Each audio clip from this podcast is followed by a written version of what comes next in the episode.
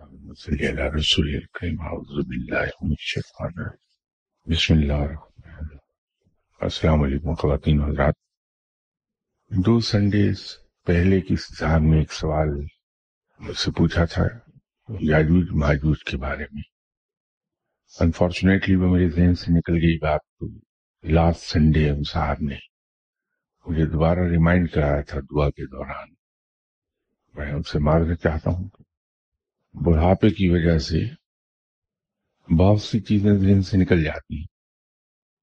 ویسے یہ بہانہ اچھا ہے آدمی جن چیزوں کو بھلانا چاہے، اس کو بڑھاپے کی آڑ لے کے اور یادداشت کی کمزوری کی آڑ لے کے بڑی خوبصورتی سے آدمی کہہ دیتا ہے کہ آپ سوری، میں بھول گیا۔ میں سورہ کہا میں ذکر ہے یاجوج ماجوج کا۔ اس کے بارے میں کوئی آتھینٹک ریکارڈڈ ہسٹری نہیں ہے۔ لیکن اندازہ یہی ہے کہ یہ حضرت عیسیٰ علیہ السلام کی پیدائش سے کوئی پندرہ سو سال پہلے قوم مشرق میں بستی تھی۔ یہ مضبوط جسم کے چوڑے چہرے اور چھوٹی آنکھوں اور چھوٹے قد کے لوگ ہیں۔ ان کے بارے میں جو نشانیاں بیان کی گئیں، ان سے لوگوں نے یہ اندازہ لگایا کہ غالباً ان کا تعلق چین سے ہے یا منگول سے ہیں یہ۔ ہسٹورین زیادہ تر اس چیز پر متفق ہیں کہ یہ منگولز ہیں، کیونکہ ان کے بارے میں کہا یہ جاتا ہے کہ یہ چھپکلیاں سانپ، دوسرے کیڑے مکوڑے، گھوڑے، خچر، یہ سب کو کھا جاتے تھے۔ تو ہمارے یہاں جو فار ایسٹ کے علاقے ہیں یا چائنا کا علاقہ ہے، وہاں یہ سب چیزیں کھائی جاتی ہیں۔ ان اس ہولیے اور ان نشانیوں کے ساتھ یہی گمان ہے کہ شاید منگولز یا چائنیز نسل ہے آپ صلی اللہ علیہ وسلم کا بھی اس سلسلے میں ایک فرمان موجود ہے کہ یہ قوم اس وقت ظاہر ہوگی جب دنیا پر حضرت عیسیٰ علیہ السلام حکومت کر رہے ہوں گے اور یہ سیلاب کی طرح اس وقت آئیں گے رب تعالی حضرت عیسیٰ علیہ السلام کو یہ حکم دے گا کہ وہ کوہ تور پر پناہ لے لیں کیونکہ اس وقت سبھی مسلمان ہوں گے اور سب لوگ حضرت عیسیٰ علیہ السلام کے ساتھ کوہ تور پر چلے جائیں گے اور ایک وقت آئے گا کہ کوہ تور کے اس دامن میں خوراک کی قلت ہو جائے گی اور حضرت عیسیٰ علیہ السلام اور دوسرے مسلمان اللہ کے حضور دعا کریں گے کہ یا اللہ ہم پر سے رزق کی تنگی ہٹا لے۔ رب تعالی ایسی وبا پھیلا دے گا زمین پر جو کیڑوں کی صورت میں ہوگی اور وہ کیڑے یاجوج ماجوج قوم کے گردن کو کھانا شروع کر دیں گے، جس سے یاجوج ماجوج قوم پوری ہلاک ہو جائے گی۔ اور اس کے بعد حضرت عیسیٰ علیہ السلام اپنے فالوورز کے ساتھ کوہ تور سے نیچے اتر آئیں گے۔ اور وہاں چونکہ اسمیل پھیلی ہوگی ڈیڈ باڈیز کی وجہ سے حضرت عیسیٰ علیہ السلام اور ان کے فالوورز دعا کریں گے، اللہ کے حضور کی اللہ ہمیں اس بیڈ سمیل سے نجات عطا کر دے، جس کے نتیجے میں رب تعالیٰ ایسے جانور بھیج دے گا جن کی گردنیں اونٹ کی طرح لمبی ہوں گی۔ اور وہ ان لاشوں کو اٹھا کر لے جائیں گے۔ لیکن جو ان کے ریزیڈیولز باقی رہ جائیں گے اور جو کیڑے وہاں باقی رہ جائیں گے اس کے لیے رب تعالیٰ آسمان سے اتنی تیز بارش برسائے گا کہ وہ تمام زمین دھل جائے گی اور ان کیڑوں سے پاک ہو جائے گی۔ اسی سلسلے میں ایک روایت ہے کہ جب یہ یاجوج ماجوج قوم ظاہر ہوگی تو وہ جہاں جہاں ان کے راستے میں پانی آئے گا، اس سب پانی کو پی جائیں گے، حتیٰ کہ فلسطین میں ایک بڑی جھیل ایک زمانے میں تھی۔ تبرو غالباً اس کا نام تھا کہ وہ اس جھیل کا پانی بھی سب پی جائیں گے اور اسے خشک کر دیں گے۔ جیسے میں نے عرض کیا کہ ان کے بارے میں کوئی آتھنٹک ہسٹری ریکارڈ نہیں ہوئی، یاجوج ماجوج قوم کے بارے میں، قرآن پاک نے بھی زیادہ تفصیل اس کے بارے میں بیان نہیں کی ہے۔ لیکن خیال یہی ہے کہ یہ چائنا کا ایک پروونس ہے۔ زینہو آج کل ایک بڑا انڈسٹریل زون ہے وہ۔ مجھے اتفاق ہوا، وہاں میں نے وزٹ کیا، لیکن وقت کی کمی اور کام کے پریشر کی وجہ سے میں اس وادی میں جا نہیں سکا۔ جس کے بارے میں یہ کہا جاتا ہے کہ یاجوج ماجوج قوم آج کل وہاں قید ہے۔ لیکن جو چائنیز لوگوں سے وہاں میری بات چیت ہوئی انہوں نے کنفرم کیا کہ وہاں دو پہاڑیاں موجود ہیں اور ان کے درمیان جو فاصلہ ہے، وہاں ایک دیوار بنی ہوئی ہے۔ اس دیوار کو وہ لوگ دی فرسٹ گریٹ وال کہتے ہیں، چائنیز۔ اسی یاجوج ماجوج قوم کے سلسلے میں ایک روایت یہ ہے کہ ایجپٹ کے فراؤن گزرے ہیں۔ ایک بڑے فراؤن تھے۔ امنہن دی تھری، اس کا نام تھا۔ اس کے یہاں ایک بچہ پیدا ہوا جب وہ تیرہ سو باسٹھ قبل عیسوی میں تخت پر بیٹھے تو انہوں نے اپنا نام اکھنٹن رکھ دیا اور تیرہ سو ساٹھ قبل عیسوی کے لگ بھگ وہ بادشاہ توحید کی طرف چلا گیا۔ اور جب انہوں نے یہ محسوس کیا کہ وہ بہت طاقتور ہو گئے ہیں۔ تو انہوں نے پھر اس کا اعلان کر دیا اور ایجپٹ کے وسط میں ایک ٹیمپل بنایا اور اس ٹیمپل میں بتوں کی پوجا کی ممانت کر دی۔ اور یہی بادشاہ مسلمانوں کے نزدیک ذوالقرنین علیہ السلام کے نام سے جانے جاتی ہیں یہ وہ بادشاہ ہیں جنہوں نے شاید سب بادشاہوں سے زیادہ مشرق اور مغرب کی طرف سفر کیا، پھر شمال اور جنوب کی طرف سفر کیا۔ یہ اس جگہ کو دیکھنا چاہتے تھے جہاں سے سورج طلوع ہوتا ہے۔ تو وہ ایسٹ میں مالدیو کے جزائر تک آ گئے۔ اس کے کرائن اور آثار ملتے ہیں۔ مالدیو کے جزائر کے قریب ہی ایک اور جزیروں کا مجموعہ ہے، ایک ہزار جزیرے چھوٹے چھوٹے۔ خود مالدیپ بھی سے آپ کو معلوم ہے کہ جزائر کا مجموعہ ہے اور اس میں کچھ جزائر تو ایسے ہیں جو صرف اتنے بڑے ہیں کہ ان پر ایک فائیو سٹار ہوٹل بنا ہوا ہے اور جزیرہ ختم ہو گیا۔ اتنے مختصر ہیں۔ بڑے سے بڑا جزیرہ بھی چند کلومیٹر لمبا اور چند کلومیٹر چوڑا ہے، لیکن خوبصورت علاقہ ہے، بہت گرمی شدید ہوتی ہے، وہاں ہیومیڈیٹی ہے۔ اگر کبھی آپ کو موقع ملے، مالدیپ میں ضرور جائیے، اسے ہم اردو میں مالدیپ کہتے ہیں۔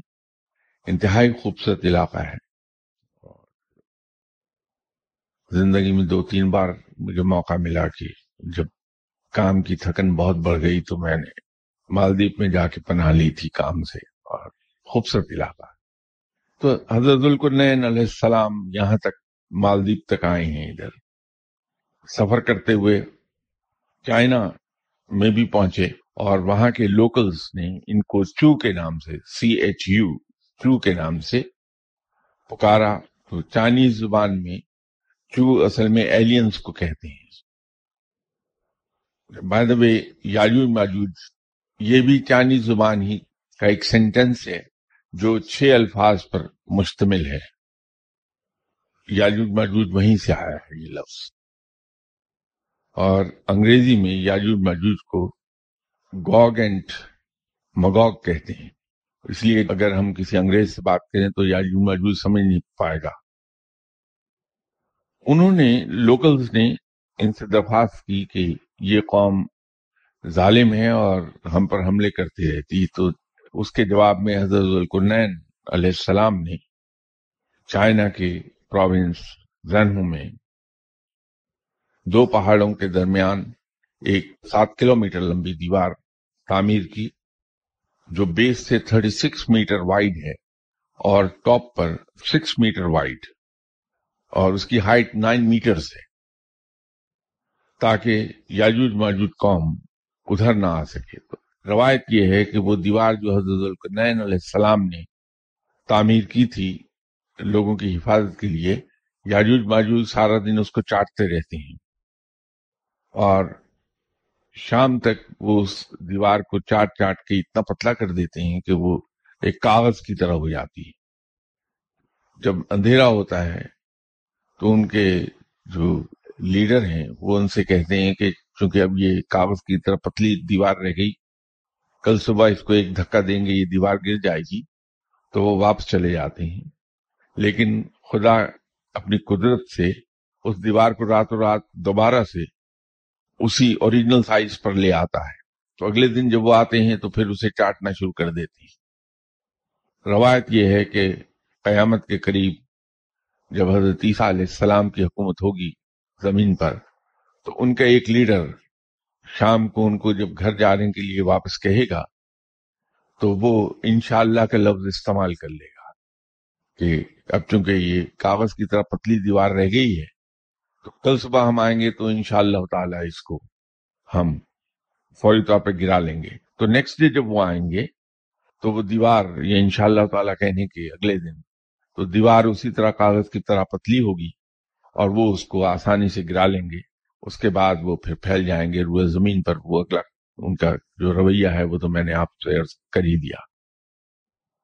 یہ یاجوج ماجوج کے بارے میں انفارمیشن جو کچھ مجھے معلوم ہے وہ میں نے آپ سے عرض کر دی اور میں ان سے آپ سے پھر معذرت چاہتا ہوں کہ میرے ذہن سے وہ قطعی طور پر بات محو ہو گئی تھی ذلکرنین علیہ السلام کے بارے میں ایک اور عرض میں یہ کر دوں کہ ہم تاریخ میں انہیں بخت نصر کے نام سے بھی جانتے ہیں اور جب یہ ایجپٹ سے چائنا کی طرف سفر آپ نے کیا تھا تو بغیر کسی کو بتائے چلے گئے تھے کسی کے علم میں نہیں تھا کہ جناب حضرت ذوالکرنین علیہ السلام، ان کی والدہ اور ان کے اہل خانہ گئے کہاں؟ تو یہ بعد میں پھر قرآن پاک نے اس کو کلیئر کیا۔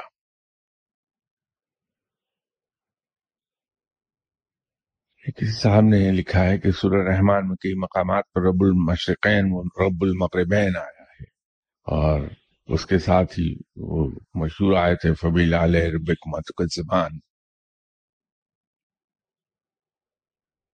اب یہ اس میں کیا جاننا چاہ رہے ہیں مجھے معلوم نہیں۔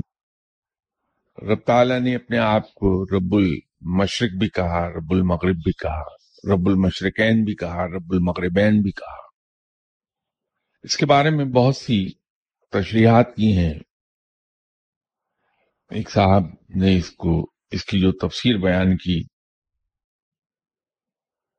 شاید میں اس کے ساتھ متفق نہ ہو پاؤں۔ جو تشریح ان صاحب نے کی ہے۔ علماء کا کہنا کچھ کا یہ ہے کہ رب المشرقین اور رب المغربین جو رب نے اپنے آپ کو کہا، اس سے مراد یہ ہے کہ ہر ملک کی اپنا ایک مشرق ہے، ہر ملک کا اپنا ایک مغرب ہے۔ ایک ملک میں رہنے والے لوگ جہاں سورج طلوع ہوتے دیکھتے ہیں، اس کو مشرق کہتے ہیں۔ اور جہاں سورج غروب ہوتے دیکھتے ہیں، اسے مغرب کہتے ہیں۔ تو یوں یہ کئی ایک مشرق اور کئی ایک مغرب ہو گئے، تو اس نسبت سے رب نے اپنے آپ کو رب المشرقین و رب المغربین کہہ دیا۔ اور جہاں اس نے اپنے آپ کو رب المشرق و رب المغرب کہا، اس سے مراد زمین کا مشرق اور زمین کا مغرب ہے۔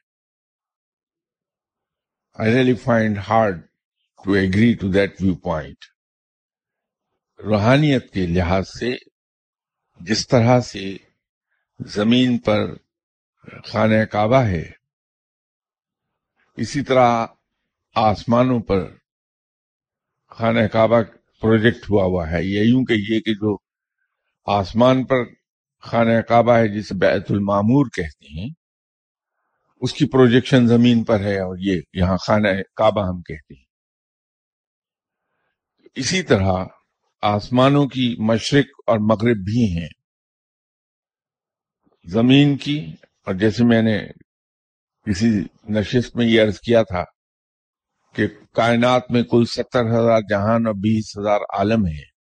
تو وہ جو بیس ہزار عالم ہیں، ان کی بھی مشرق اور مغرب ہے اسی طرح آسمانوں کی مشرق اور مغرب ہے زمین کی مشرق و مغرب ہے۔ تو جہاں رب تعالیٰ نے اپنے آپ کو رب المشرقین، رب المغربین کہا، اس سے رب کی مراد غالباً یہی ہے کہ آسمانوں کی کا مشرق اور آسمانوں کا مغرب، زمین کا مشرق اور زمین کا مغرب، ان بیس ہزار عالموں کا مغرب اور اس کا مشرق، سب کا مالک رب ہے۔ تو اس کو اگر جمع کے سیگے میں لیں گے تو مشرقین اور مغربین بن جائے گا۔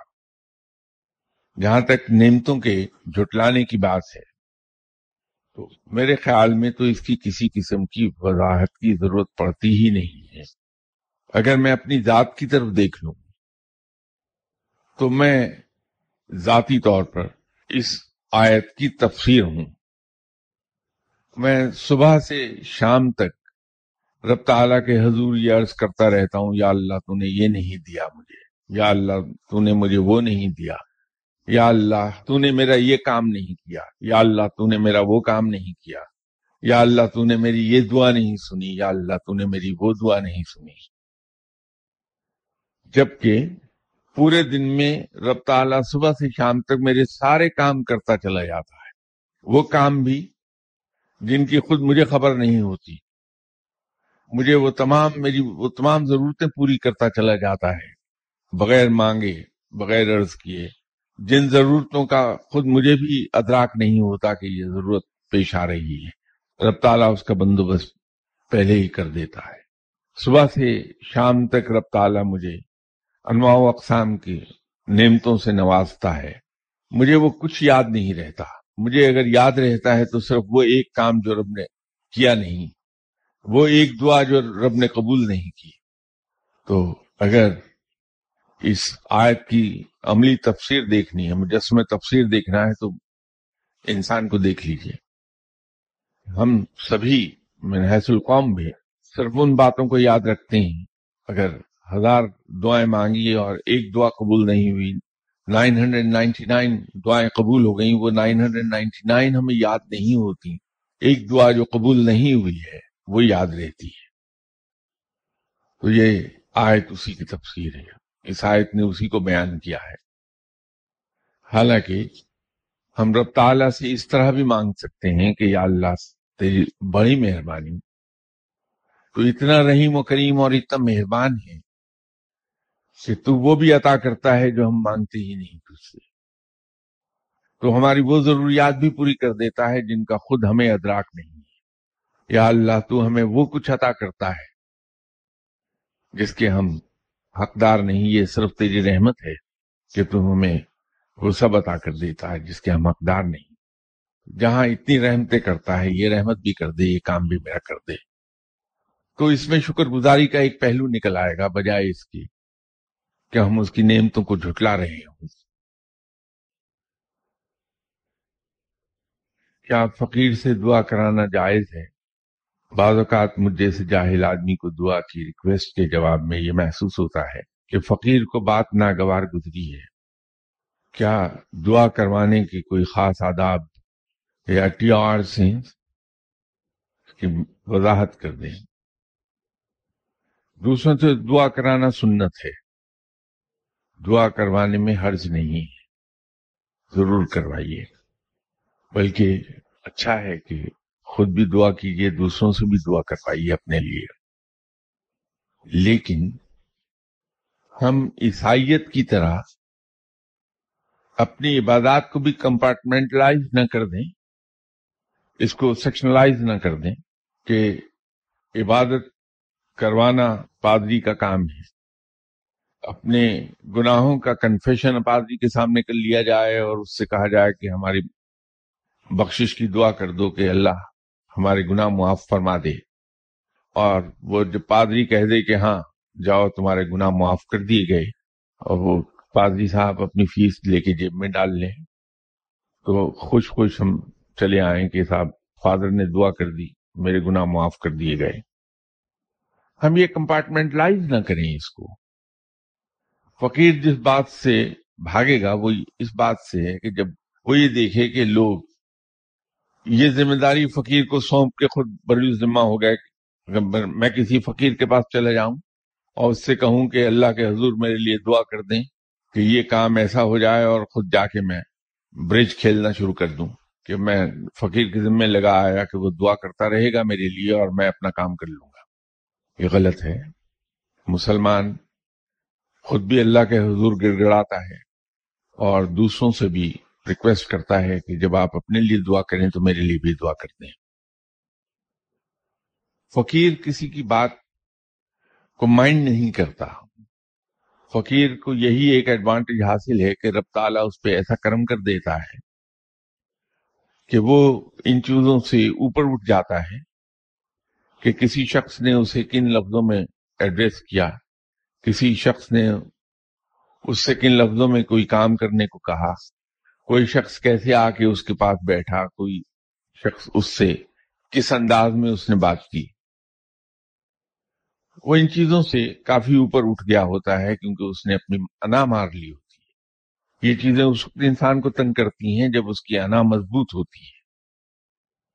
فقیر تو پہلا کام ہی یہی کرتا ہے کہ اپنی انا کو مار دیتا ہے۔ البتہ وہ رہتا انسان ہی ہے۔ تو انسانی فطرت میں جس طرح سے یہ بات ہے کہ وہ صاف ستھری چیز کو دیکھ کے خوش ہوتا ہے، سلیقے سے ارینجڈ چیزوں کو دیکھ کر اس کی طبیعت میں ایک خوشگوار موڈ پیدا ہوتا ہے۔ اسی طرح خوش اتوار اور خوش آداب انسان سے مل کر فقیر بھی خوش ہوتا ہے۔ تو یہ فقیر کی طبیعت کی نفاست ہے۔ اور فقیر کی طبیعت کی نفاست کے خلاف اگر کوئی بات ہوگی تو عام انسان کی طرح اس کی طبیعت میں بھی ناگواری آئے گی۔ فقیر رہتا انسان ہے، وہ اپنی انسٹنکٹس پر کنٹرول تو ڈیولپ کر لیتا ہے۔ جیسے یہاں ایک دن میں نے مثال دی تھی کہ انسانی انسٹنکٹ ہے کہ وہ دھماکے کی آواز سن کر ادھر کو فوری طور پر متوجہ ہوتا ہے، دیکھتا ہے اسے۔ اگر یہاں دھماکہ ہوگا تو ہمارا قدرتی ری ایکشن یہ ہوگا کہ ہم اٹھ کر دیکھیں گے دھماکہ کہاں ہوا۔ لیکن فوجی کا ری ایکشن یہ نہیں ہوگا کہ سولجر کا ری ایکشن اس کے بالکل برعکس ہے کہ وہ دھماکے کی آواز سنتے ہی زمین پر لیٹ جائے گا اور منٹ دو منٹ کے بعد اٹھ کر پھر دیکھے گا۔ سولجر ہے انسان، وہ اپنے انسٹنگس کو تبدیل نہیں کر پاتا، لیکن تھرو ٹریننگ ان کو کنٹرول میں لے آتا ہے۔ اس کے ریاکشنز جو ہیں وہ کنٹرولڈ ہوتے ہیں۔ اسی طرح فقیر اپنی طبیعت پر، اپنے ریاکشنز پر کنٹرول تو ڈیولپ کر لیتا ہے، لیکن رہتا انسانی ہے۔ تو اگر کوئی شخص اس کے پاس آ کے بیٹھ کے ایسی حرکتیں کرتا ہے جو مہذب لوگوں کو نہیں کرنی چاہیے، تو ریئیکٹ تو نہیں کرے گا فقیر۔ چڑ بھی نہیں جائے گا آپ سے۔ ناگواری بھی محسوس نہیں کرے گا، لیکن اس کی طبیعت کی نفاست پر گراں ضرور گزرے گی وہ بات۔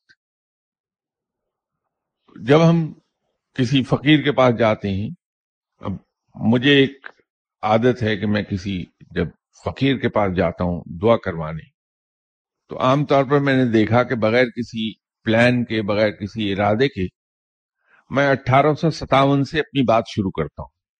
اگر مجھے یہ دقت رہتی ہے کہ مجھے قمیض کا بٹن بند کرنے میں تین چار سیکنڈ لگ جاتے ہیں، وہ مجھے گوارا نہیں ہے۔ تو میں اکثر فقیروں کے پاس جاتا ہوں دعا کرانے۔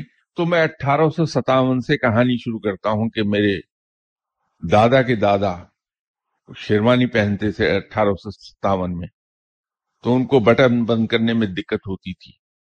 تو انہوں نے اس کی جگہ زپ استعمال شروع کر دی۔ پھر میرے دادا کے والد نے اس کو فردر امپروو کر لیا۔ تو کرتا کرتا میں پھر اپنی ذات پہ آتا ہوں اور اس کے بعد میں ان سے کہتا ہوں کہ صاحب، یہ میری شرٹ کا بٹن جو ہے، یہ بند کرنے میں آج کل مجھے ساڑھے تین سیکنڈ لگ رہے ہیں۔ بڑا مشکل ہے، بہت ہی تکلیف میں ہوں۔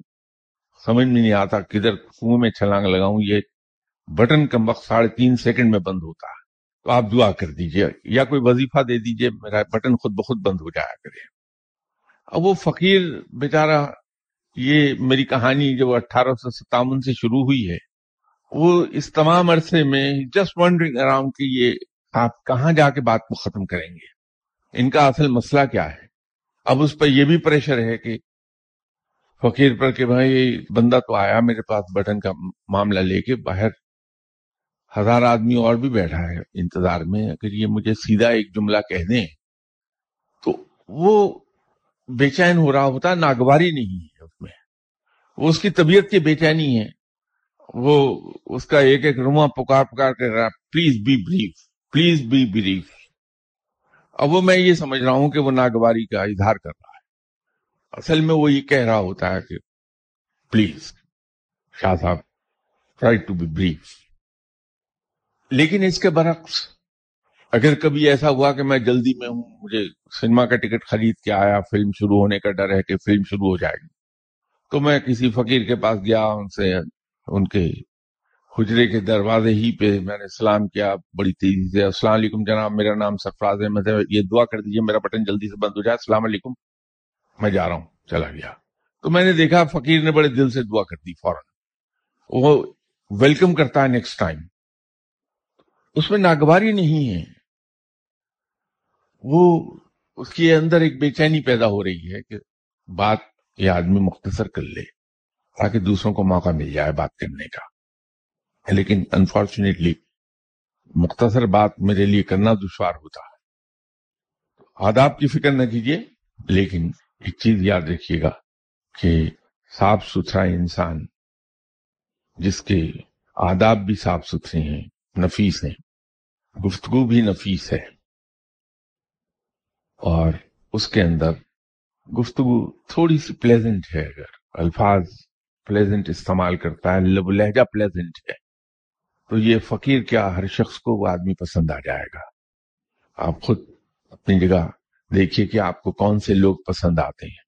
اسی طرح فقیر کیوں پسند آتا ہے دوسروں کو؟ اس لیے کہ وہ اپنے دکھ بیان نہیں کرتا کسی سے۔ اپنی مشکلات کا رونا نہیں روتا کسی کے سامنے۔ اپنی بدحالی کا ذکر نہیں کرتا کسی کے سامنے۔ بلکہ جیسے میں نے ارض کیا کہ فقیر تین کام کرتا ہے۔ یہ تین جھوٹ بولتا ہے فقیر۔ کہ جب وہ بھوکا ہوتا ہے تو اپنے آپ کو پیٹ بھرا ظاہر کرتا ہے۔ جب مصیبت میں یا مشکل میں ہوتا ہے تو اپنے آپ کو بڑا سکھی بیان کرتا ہے۔ جب وہ تنگ دست ہوتا ہے تو اپنے آپ کو خوشحال ظاہر کرتا ہے۔ یہ اس کا ایک انداز شکر ہے جو رب کے حضور کو اختیار کرتا ہے کہ میں اپنے آقا کا شکوہ کیسے بیان کروں جو مجھے پالتا رہا آج بھی پال رہا ہے۔ تو میں اس زبان سے کس طرح کہہ دوں کہ میرے آقا نے مجھے تنگ رکھا ہے؟ میرے آقا نے مجھے مشکل میں رکھا ہے۔ میرے آقا نے مجھے بیمار رکھا ہوا ہے۔ وہ کبھی نہیں کہتا، بلکہ ظاہر اس کے برعکس کرتا ہے۔ نتیجہ یہ ہے کہ فقیر سب کو پسند آتا ہے کہ اس کا کوئی دکھ ہی نہیں ہے، جو کسی کے علم میں آئے۔ تو لوگ یہ سمجھتے ہیں کہ اسے کوئی دکھ نہیں، کوئی مشکل نہیں، کوئی تکلیف نہیں۔ ایسا نہیں ہے، وہ انسان ہے۔ قرآن کے فرمان کے مطابق رب انسانوں کے درمیان دنوں کو پھیرتا رہتا ہے۔ فقیر بھی انسان ہے، اس پر بھی اچھے برے دن آتے رہتے ہیں۔ لیکن وہ اس کا اظہار نہیں کرتا کہ اس کے نزدیک وہ نہ شکر گزاری ہے اللہ کی۔ اس کا اظہار ہو جائے۔ تو جب ہم اپنے دکھوں کو کسی کے سامنے بیان نہیں کرتے، بلکہ دوسروں کے دکھوں کو ہم ہمدردی سے سنتے ہیں اور ان زخموں پر مرہم رکھنے کی کوشش کرتے ہیں، تسلی کا پا رکھنے کی کوشش کرتے ہیں، تو پھر ہم سب کو پسند آنے لگتے یہ مت بھولیے کہ فقیر بھی انسان ہے۔ تو اس کے ساتھ جا کے آپ اگر خوشگوار لہجے میں گفتگو کریں گے، ہنستے ہوئے الفاظ میں گفتگو کریں گے، اس کے دل میں اتر جائیں گے آپ۔ اور فقیر کی دعا سے زیادہ اہم یہ ہے کہ فقیر کسی سے پیار کرنے لگے، کیونکہ فقیر کا دوست جو اوپر عرش پر بیٹھا ہے، وہ اتنا وزادار ہے، اتنا حیا والا ہے کہ وہ از خود اپنے دوست کے دوستوں کے کام کرنے شروع کر دیتا ہے۔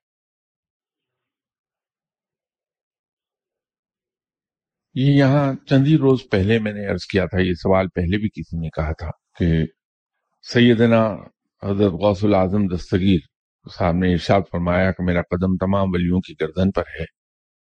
تو اس پر ان صاحب نے میری رائے مجھ سے پوچھی ہے۔ اس سے مراد صرف اور صرف یہ تھی کہ میرا مقام تمام اولیاء کرام سے بلند ہے اور وہ بلندی دوسرے اولیاء کرام سے کافی ہے۔ چونکہ جناب عبد القادر شیخ حضرت العظم دستگیر صاحب کو اللہ نے بڑی فصیح و بلیغ زبان عطا فرمائی تھی۔ آپ کیا ایک ایک جملہ بہت لٹری ہے، اس کی گہرائیوں میں اگر کوئی سا آپ کا فرمان دیکھیں گے، تو بہت گہرائی ملے گی، بڑی فساحت اور بلاغت ملے گی۔ تو بجائے اس کے کہ جناب حضرت پیران پیر غوث دستگیر صاحب سیدھا سیدھا یہ کہہ دیتے کہ میرا مقام دوسرے اولیاء کرام سے بہت بلند ہے، آپ نے اس کو استارے میں بیان کیا۔ کہ میرا پاؤں تمام علی اکرام کی گردن پر ہے۔ مراد یہ ہے کہ میرا مقام دوسرے تمام علی اکرام کے مقام سے کہیں بلند ہے۔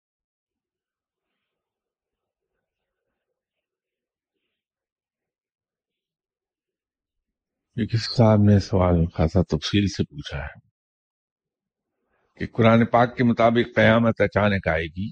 حدیث کے مطابق قیامت سے پہلے حضرت عیسیٰ علیہ السلام حضرت مہدی اور دجال بھی آئیں گے۔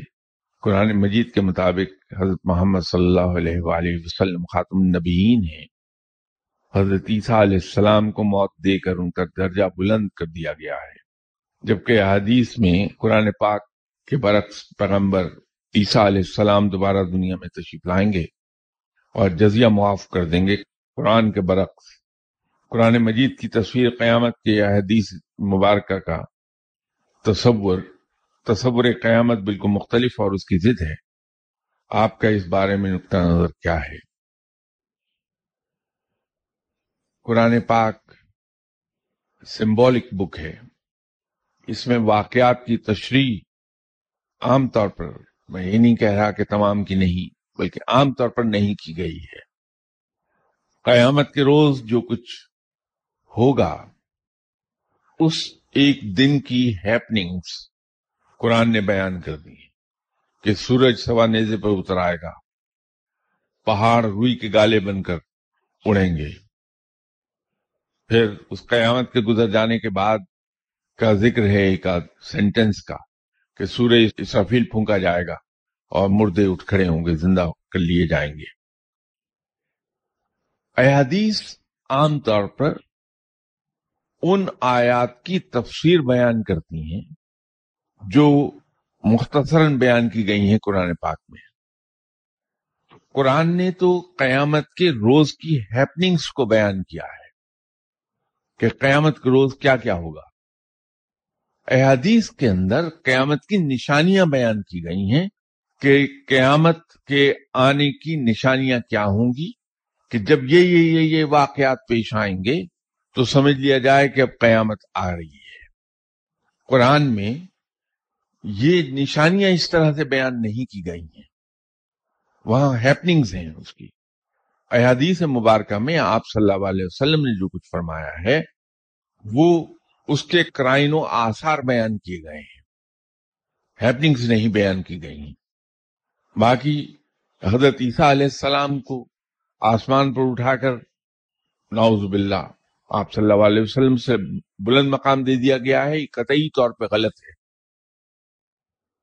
قطعی طور پر غلط ہے۔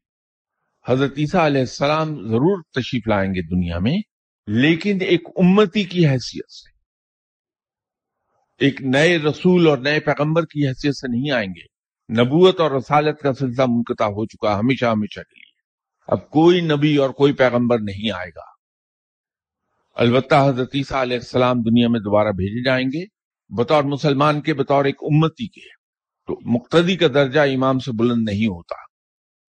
حضرت عیسیٰ علیہ السلام معراج کے رات آپ صلی اللہ علیہ وسلم کے پیچھے آپ صلی اللہ علیہ وسلم کی امامت میں نماز پڑھ چکے۔ مقتدی کبھی امام سے بڑا نہیں ہوگا۔ دوبارہ اتارے جائیں گے مفلحت کے تحت، لیکن بحث امتی کے پیغمبر کے نہیں۔ اور بحثیت مسلمان آئیں گے اس قرآن پاک کے تصور قیامت اور حدیث مبارک کے مطابق جو تصور قیامت ہے، مجھے نہیں معلوم کہ ان سے انصاف کی کیا مراد ہے۔ اگر نیکسٹ سنڈے اس کو ذرا سا واضح کر دیں تو شاید میں جواب دے پاؤں۔ دوسرا انہی صاحب کا سوال ہے کہ ذوالکر نین اور یاجوج ماجوج سے کیا مراد ہے؟ میں اتفاق کی بات ہے کہ ابھی عرض کر چکا تھوڑی دیر پہلے۔ اور انہوں نے اس اپنے سوال کے بارے میں ایک خوبصورت چیز لکھی اسے عالم الغیب سے ای میل سمجھیے۔ تو بہت اچھا یہ سوال خاصا لمبا ہے۔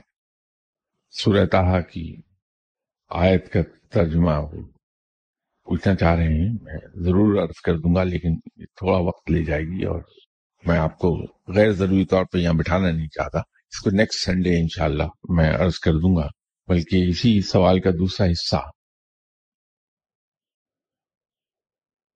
اور دوسرا سوال بھی صورتہ ہی کی ایک اور آیت کے بارے میں یہ دونوں آیات کا ترجمہ بھی انشاءاللہ میں بیان کر دوں گا اور ان کی تشریح بھی کر دوں گا۔ جن صاحب نے بھی یہ پوچھا ہے، اگلی اتوار تک کے لیے اجازت دینا۔ انشاءاللہ بشرط زندگی ملاقات ہوتی ہے۔ السلام علیکم۔